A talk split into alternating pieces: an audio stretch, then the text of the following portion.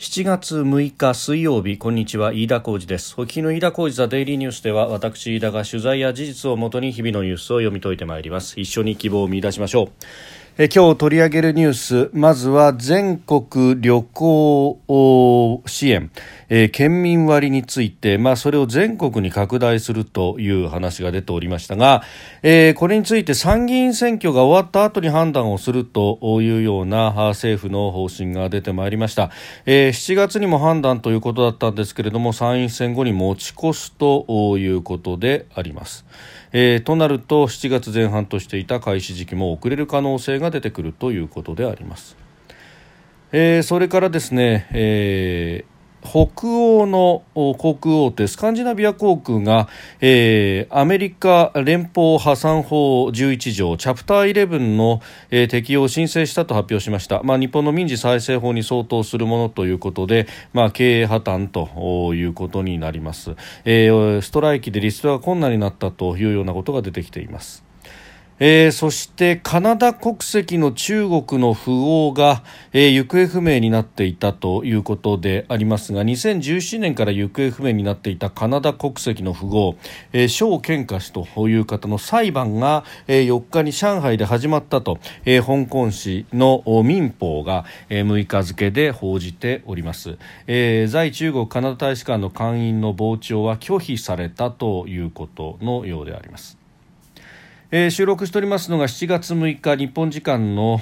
夜7時を過ぎたところです。すでに東京の市場閉まっております。日経平均株価の終値は3日ぶりに反落でありました。昨日と比べ315円82銭安。2万6107円65銭で取引を終えました。アメリカの積極的な金融引き締めなどを背景にして世界景気の後退懸念が広がっておりまして、えー、東京でも投資家心理の重荷となったということです、まあリセッションという言葉がねトレンドに上がってくるほどになってきているということのようであります。えー、さて、えー、そんな中ですけれども、まあ、経済のてこ入れということに対して、まあ、あの岸田政権は基本的にはやるやると言いながら何もやらないというところがありますけれども、まあ、これもですね GoTo キャンペーンというものがすで、えー、に予算もつけられているというところでありますけれども結局これがうん新型コロナの、まあ、第4波、5波あたりの、えー、流行の中でですね、えー、止まったままになっていると。ただし予算はくっついてますから、えー、これは凍結という形になっていてこれをいつ戻すかというところなんですがまただと GoTo という名前の響きがあまりよろしくないということで、えー、現状ですね都道府県が、まあ、あ独自にやっている県民割というものを対象を全国に拡大した上でですねこれを、えー、広げていくんだということのようであります。まあ、岸田政権としてはそういうことで、えー、まああ名前は違うけれどもそしてまあ主体は、えー、都道府県で、まあ、政府としては支援をする後押しをするだけといういうことではありますけれども、まあ、同じようなものをやるんだということ、まあ、ただ政府が旗を振るんではなくて、えー、都道府県が前面に出るということで、まああ責任回避というようなことも意図にあるのかというところですがさらにですねこれが、え後ろにずれる可能性というものが高まってまいりました。えー、新型コロナの新規感染者数が全国で4万5千人を超える水準に達したということで、えー、慎重に見極めるべきだという意見が強まり、えー、10日投開票の参院選後に持ち越すと、まあ、参院選の前にですね何か決断をするということになると。それが投票行動に影響すると、えー、それもどちらかというとマイナスに影響することが大きいだろう。だったら今決める必要ないじゃないかと。いうことであります。まあ、ただですねそうなってくると7月の10日以降の意思決定ということになるとこの県民割全国拡大は早くても、えー、7月の下旬からのスタートということになってうん夏休みに間に合うかどうかということさらに伸ばされると夏休みの途中からスタートなのかあるいは夏休み終わってからと8月が終わってからになるのかということになってってえー、来てしまいますんで、まあ、あの書き入れ時をですね完全に逃すと、えー、いうことになってしまいます。まああのすでにですねあの夏休みにどこかに行こうという人は、まあ、計画をするどころか、まあ、宿やあるいは、えー、航空券移動手段等々もですね抑えているという段階に入ってますから今決められても遅いんですがさらに遅いとういうことになって、まあ、本当にこのサービス業を復活させる気があるのかというところなんですけれども岸田政権は、まあ、世論調査の、ね、数字などを見ますと、えー、現役世代以上に、まあ、リタイア世代60代以上の方々の支持が非常に厚いということがありますので、まあ、60代以上の方々はうん新型コロナへの対策を何よりも優先するという人が、まあ、割合としては現役世代に比べれば非常に多いと、えー、いうことがありますので、まあ、そこの関心を買おうと思えばこのの判断が正しい判断ということになりますがそれは、えー国全体のことを果たして考えているのかというのは非常に、えー、疑問が残るところであります。で、あのー、確かにですね、新型コロナの、まあ、新規感染者としては、えー、例えば東京都今日ですね、8341人が確認されたということで、え、直近1週間の平均が4426人、えー、前の週と比べると1.8倍と、え、いうことになってきてまして、これで、スワ第7波が来るぞと、えー、いうようなことが言われております。まあ、これ第6波の時から言われていたところですけれども、じゃあ重症者数はどうなんだろうと、えー、重症者の数は前の日から1人増えて8人でしたということであります。まああのかつては重症の割合も多いしそしてまあ薬もなければ、えー、ワクチンもないという状況で、まあ、とにかく感染者の数を抑え込むということでしか対応ができないというところだったんですが、まあ、ここに至るとですね、えー、ワクチンがすでに普及してきているとそして、えー、ワクチンを2回打てばある程度の重症予防にもなり3回打てばですね、えー、かなり重症予防効果は期待ができるということが言われております。えー、もちろんそうであってもですね、まあ、ご高齢の方基礎疾患をお持ちの方あるいはご高齢で基礎疾患をお持ちの方などは、えー、重症化のリスクというものは確かに高いということがありますが、まあ、それで言えばですね、えー、例えば誤嚥性の肺炎であったりだとか、えー、季節性のインフルエンザであったりだとかで、えー、亡くなるという方のうんに対しての社会の、えー、受け止め方に比してこの新型コロナにおいては、えー、かなりヒステリックに、えー、とにかく感染の予防というものを叫び続けて、まあ、これはメディアも煽り続けてきた部分がありますがまたそれが出てくるのかと。でそれによって社会が止まるということに対してのリスクというところをですね、えー、いい加減に、まああの天秤にかけるべきなんではないかということは、えー、それこそ厚生労働省の中の、えー、専門家のチームアドバイザリーボードの中でも、えー、そういった議論があこの第6波が終わった後に出てきていて、えー、実際に感染症法上の、えーまあ、なんとか相当という区分についての見直しなども提言をしたしたらどうだというような話が、えー、専門家の中では出たようなんですけれどもしかしこれを、えー、厚生労働省あるいは官邸の意向というようなところもあったのか、えー結局止めてしまったということがありました。で、えこれはですね、まあ、あのお医者さんたちの中でもやはり、え検討すべきなんではないかと、まあ、今の2類相当のままでですねこのままこの感染者が増えるたびに社会を止めようというようなことになってしまっては社会そのものが止まってしまうと。だけでなくって感染者の数が増えれば増えるほどまた、え保健所がパンクするということが知れ切った結末を何度も何度も繰り返すことになってしまっていると。えいうここをですね一体どうするんだということで、えー、それに対しては、えーまあ、指標を変えたりしてですね、えー、判断を変えようということを、まあ、口では言うものの結局またこうやってですね感染者が増えてくれば、えー、経済を回す政策もやめると。を、まあ、決断をしないと。うんいうことが、まあ、出てくるということになるとですね、えー、これ今日の記者会見で木原誠二官房副長官も総合的に見極めた上で7月で前半に適切に判断するというふうに、まあ、あの何も語ってないような形で語りましたけれども、えー、結局その適切な判断というものが、まあ、総合的な基準というふうにおっしゃいますけれどもここのところのあの予見可能性というものが著しく低いということことがどれだけビジネスに対してマイナスになっているかということをですね、えー、いい加減思いした方がいいのではないかということでもあります。で、えー、そうでなくてもですね昨日もご紹介いたしましたけれども、えー、東大の大学院の鳥海不二夫先生、えー、などが、うん、ネット上のですねこのトレンドを分析し、えー、この参院選においてネットを使っている、まあ、ツイッターを使っている人たちをでの分析ですけれども、どういったところに関心が高いのかということ、ま、やはり経済に対しての関心が非常に高いということが言われております。中んづく消費税であったりとか物価の、えー、物価高、え賃上げというようなところであったりとかあるいはそのものズバリ経済という単語も、えー、かなり上位にやってくるということでありますがあの先頃発表されたですね日銀短観であるとか、えー、あるいは毎月勤労統計調査などを見ても、えー、サービス業の復調というものの著しさというものは、えー、全体として、まあ、賃金の上昇よりも物価が上がってしまって実質賃金が下がっていることであるとかあるいは日銀単価においてもですね大企業製造業では、えー、プラスの鈍化、えー、が2期連続で続いているなどなど、えー、マイナスの部分が見出しに立ちますけれども、えー、サービス業は、えー、かなりの部分が回復をしていてそして、えー、雇用も堅調になりつつあるという、まああのここへ来てですね、まあ、円高で、あ、まあ、ごめんなさい、円安によって、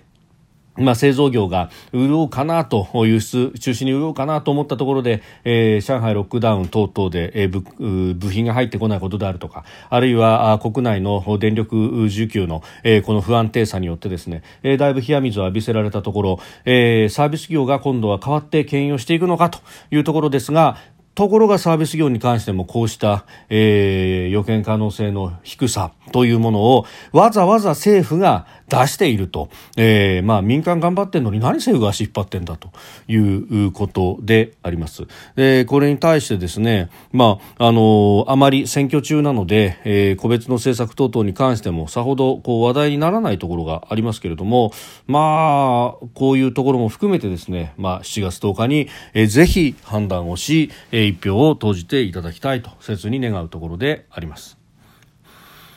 えー、それから、まあ、あのこの航空業であるとか、まあ、旅行関連というところへの影響というものは日本国内でもかなり厳しいものがあると、まあ、大手の旅行代理店の中でもかなり経営が苦しいところであるとか中堅では、えー、会社構成法の適用等々というもの、まあ、大型倒産というものもですね、えー、コロナの初期からいろいろ言われてきたところでもありますし、まあ、サービス業全体で見てもかなり名の売れた、うん、老舗のレストランが廃業したりだとか、えー、そういった悲しいニュースが出てきておりますが、えー、そんな中ですね、えー、航空大手、まあ、北欧のスカンジナビア航空が、えー、5日日本の民事再生法に相当するアメリカ連邦破産法11条、えー、チャプター11の適用を申請したと発表しました、まあ、新型コロナで業績が悪化しているということでリストラを進めてきたんですけれども、えー、操縦士によるストライキでそれが困難になったということで、まあ法的整理による再建を目指すということになっております。まあ、これあの資金繰りが結構厳しくなってきているということがあるんですが他方ですねこの、えー、スカンジナビア航空というところは、まあ、あのちょっと他の航空会社とは違って変わったあ形の出自がありまして、えー、普通ですね、まあ、あのフラッグシップキャリアと呼ばれるようなところは、まあ、うん国の機関が持っていたりすることも多いんですけれども地盤となるのは一つの国であることが多いと、えー、例えば日本の場合はフラッグシップと呼ばれるものが、えー、JAL 日本航空と ANA、えー、全日空というふうに、まあ、言われておりますがいずれも日本をベースにしてそして日本の資本で、えー、運営されているという会社であります、まあ、あの経営機に陥るという部分ではですね、まああのリーマンショックの後にはうん JAL 日本航空が、まあ、自主国有化というようなこともありましたし、えー、またあのその前にですね SARS などでは、まあ、ANA もですね、えーまあ、経営が苦しくなった時期というものもこうあったと。ただそこでじゃあ外資などが入ってくるということもなく、えー、日の丸の資本でずっとやり続けているというところがありますがこの SAS スカジナビア航空はですねあのまあ、フラッグシップキャリアというふうに言いますけれども国を代表する航空会社としては、え、複数の国が持っているということがありますので、えー、なかなかそうは言えないというようなところがあります。というのもデンマークとスウェーデン、えーまあ、あさらにこれは、うん、オスロですからノルウェーでも株は上場しているということでありまして、まあ、北欧の複数の国々が、えー、共同出資をしているという形、まあ、スウェーデンとデンマークの共同出資という形になっておりますけれども、えーまあ、したがってですねそれぞれの国の思惑等々も入ってくると、まあ、そんな中でですね、えー、スウェーデンはあなかなかこの再建計画に対して、えー、お金を出すということをうん少し、えー、どうなんだと。もうちょっとコストを削減してからじゃないとなかなか出せないというようなことがあるようであります。でその上ですねここへ来てっていうのはこのウクライナ情勢というものも非常に打撃を受けております。まあ、えー、このスカンジナビア航空のホームとなりますコペンハーゲンの空港と、まあ、ここからですね、えー、飛び立ちますと、えー、コペンハーゲンから飛び立つということになるとですね、えー、まあシベリア上空を通ってうんアジア方面には向かっていくということになるんですが、えー、そこでウクライナやあロシアの上空というものを、えー、がかなり占めておりましたもともと。でそれをですね、えー、ここを通れないということになると、まあ、あ北極を回っていく形で、えー、行くか。あるいは南回りのヨーロッパ線のような感じでですね中央アジアを通っていくかということになるんですがいずれもこれが、かなり遠回りになって、その分、燃料等々のコストも余計にかかってくるということになってもともと資金繰りが悪化しているこの航空会社にとっては非常にきついと。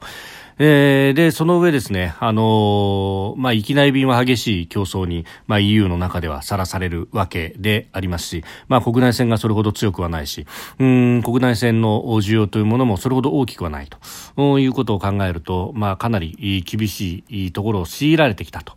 えー、いうことであります。まあ、過去にもですね、えー、存亡の木を乗り越えてきたスカンジナビアですから、まあ、その辺は知恵を出す部分もあるかもしれませんけれども、やはりですね、このコロナ禍からのウクライナ化と、えー、燃油も上がっているというあたりは、えー、各社非常に影響を受けていると。まあ、あの、日本の航空会社は、まあ、あ貨物の輸送であるとか、えー、あるいは国内線の輸送でなんとか、えー、ここを持たせていると、まあ、ある意味内需が、まあ、これだけえー、コロナ禍といえどですね、まあ、コロナから、まあ、脱却しかかるところ今のような状況ではかなり、えー、搭乗率が国内線戻ってきているということがあって、えー、コロナ禍においても、まだ、まだしも国内線で何とか持たすことができるという、まあ、あそれでも、おキャビンアテンダントの方々が他の会社に出向したりだとかですね、えー、様々な工夫をしてなんとかというところはもちろんあるわけでありますが、えー、まあ、なんとかなんとかこうして回してきているということ、まあ、そういった、えー、民間の努力というものにですね、いい加減、まあ、政府やあるいは、えー、これは、うん、マスコミもそうかもしれませんけれども、うん、具体的な解決策を出していかないと、えー、コロナが始まってから3年以上ですね感染者に一喜一憂というかとにかく増えれば一憂するというような、えー、ことがですね続いている、えー、全く科学的ではないこの競争局というものはいい加減、えー、収縮を打たなくてはいけないと思います。それからですね、あの、中国で、カナダ国籍の大富豪の裁判が始まったということが香港紙が報じております。というのも、えー、香港で2017年に行方不明になったあ中国の富豪でカナダ国籍の、えー、健華氏の裁判、えー、これがですね4日に上海で始まっていたというふうに香港紙の民法というところが報じました。えーまあ、在中国カナダ大使館の会員の傍聴は拒否をされたということで、えー、あります。まああの習近平国家主席が進める反腐敗運動の一環で身柄を拘束されたとの見方が出ていたということで、もともとは中国の長者番付でもランクインしたことがある富豪の一人で、で、かつては共産党の幹部で、えー、幹部の資金運用を任されていたなんていうね、えー、ある意味、この幹部の黒い部分をいっぱい知っている人だというようなこともあるんですが、まあ、あの、中国系とはいえですね、カナダ国籍の人間を、えー、引っ張って、えー、そして裁判をすると、その上裁判は、ええ、公開の形では行われずに、えー、カナダ大使館員の傍聴すら拒否されるということであります。まあ、あの、中国、香港、あ、ごめんなさい、えー、アメリカとの間は、えー、少し、この、ねえー、関係を改善するなんていうことが出てきていて、まあ、アメリカ側もですね一部関税を撤廃するんじゃないかみたいなことが言われて、えー、おりまして。で、えー、今度の、うん、G20 のタイミングではブリンケン国務長官と王毅外相の国民権外相の会談も行われるんじゃないかなんてことが言われておりまして、まあ、ただ一方で、えー、そうした関係改善を行うという時には他方で、えー、締め付けを図ってくると、まあ、アメリカと同じ陣営に位置するというこのカナダに対して、えー、こうした圧力がかかるというあたりがですね、まあ、非常に中国らしいやり方だなということも思うところでありますし、えー、またあ香港やあるいは中国に中国本土に、えー、日本の方々というものは、えー、かなりの数の人があ滞在をしそして仕事もしているということでその一人お一人が、えー、こうしたリスクを実は潜在的にははらんでいるんであるということたとえカナダ国籍であっても、まあ、反不愛だなんだということになればですね、えー、外交的なあ部分で、うん、メリットを見出せば拘束をしてくるという国が隣に存在しているんであると。いうことも、まあ、考えなくてはいけない。そしてそんな中で、えー、日本として、えー、どうしていくかということを考えなければいけないんだろうと思います。飯田小泉デイリーニュース月曜から金曜までの夕方から夜にかけてポッドキャストで配信しております。番組ニュースに関してご意見感想飯田 TDN アットマーク Gmail.com までお送りください。飯田小泉デイリーニュース。また明日もぜひお聞きください。飯田小泉でした。